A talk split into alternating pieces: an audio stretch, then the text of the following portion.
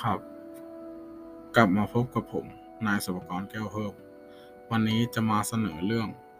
การนำเสนอ รูปแบบ แผนภูมิและกราฟ เป็นการนำเสนอในลักษณะที่ทำให้เห็นรูปร่าง สามารถดึงดูดความสนใจจูงใจ ให้มีผู้สนใจอ่านรายงานนี้มากขึ้น และสะดวกในการเปรียบเทียบซึ่งอาจนำเสนอดังนี้ แผนภูมิแท่ง แผนภูมิวงกลม และกราฟเส้น แผนภูมิแท่ง แสดงผลสำรวจความคิดเห็นของนิสิตเกี่ยวกับการเป็นมหาวิทยาลัย ในกำกับของรัฐของมหาวิทยาลัย มหาสารคาม ความคิดเห็นเห็นด้วย ความถี่ 152 ความถี่สัมพัทธ์0.543 คิดเป็นเปอร์เซ็นต์แล้ว ได้ 54.3เปอร์เซ็นต์ไม่เห็นด้วย ความถี่ 77 ความถี่สัมพัทธ์0.275 คิดเป็นเปอร์เซ็นต์แล้ว 27.5เปอร์เซ็นต์ไม่มีความเห็น หรือไม่ออกความเห็น ความถี่ 51 ความถี่สัมพัทธ์0.182 คิดเป็นเปอร์เซ็นต์แล้ว 18.2เปอร์เซ็นต์รวมความถี่ 280 ความถี่สัมพัทธ์ 1.00 คิดเป็นเปอร์เซ็นต์แล้วได้ 100%สามารถเขียนแผนภูมิแท่งได้ดังนี้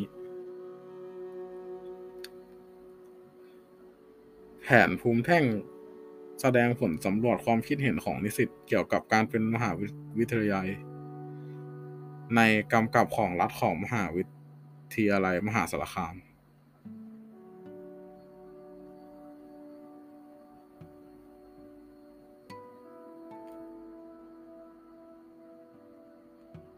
เห็นด้วย152ไม่เห็นด้วย77และไม่มีความเห็น51คน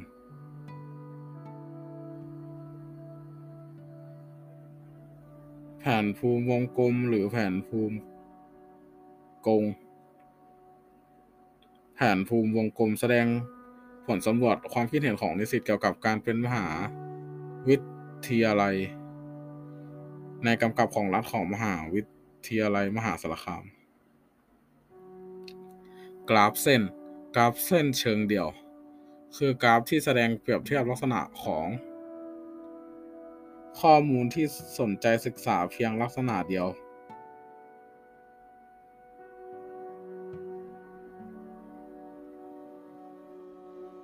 แสดงอุณหภูมิ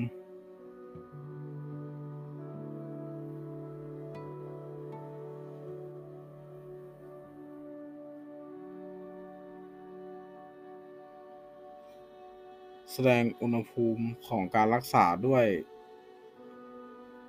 วิธีการรับประทานยา วิธีลดไข้ 0 นาที 15 นาที 30 นาที 40 นาที 45 นาที รับประทานยา 39.52 15 นาที 39.14 30 นาที 39.02 40 นาที 38.84 45 นาที 38.79 อุณหภูมิผู้ป่วยที่ได้รับการรักษาโดยการรับประทานยา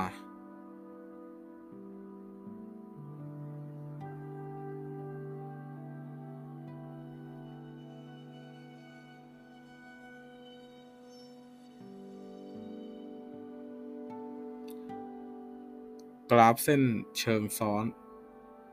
คือกราฟที่แสดงการเปรียบเทียบลักษณะของข้อมูลที่สนใจศึกษาตั้งแต่ 2 ลักษณะขึ้นไป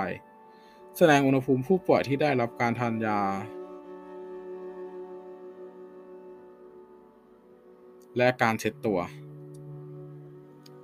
วิธีลดไข้ 0 นาที 15 นาที 30 นาที 40 นาที 45 นาที รับประทานยา 0 นาที 39.52 15 นาที 39.14 30 นาที 39.02 40 นาที 38.84 45 นาที 38. 79 เช็ดตัว 0 นาที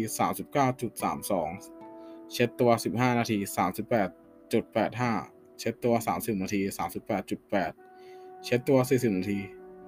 สามสิบแปดจุดแปดห้าเช็ดตัวสี่สิบห้านาทีสามสิบเก้าจุดหนึ่งสอง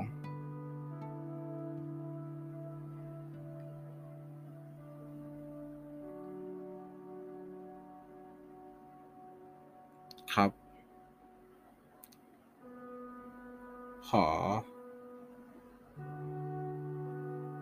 จบไว้เท่านี้ไว้เจอกันตอนต่อไปครับ สวัสดีครับ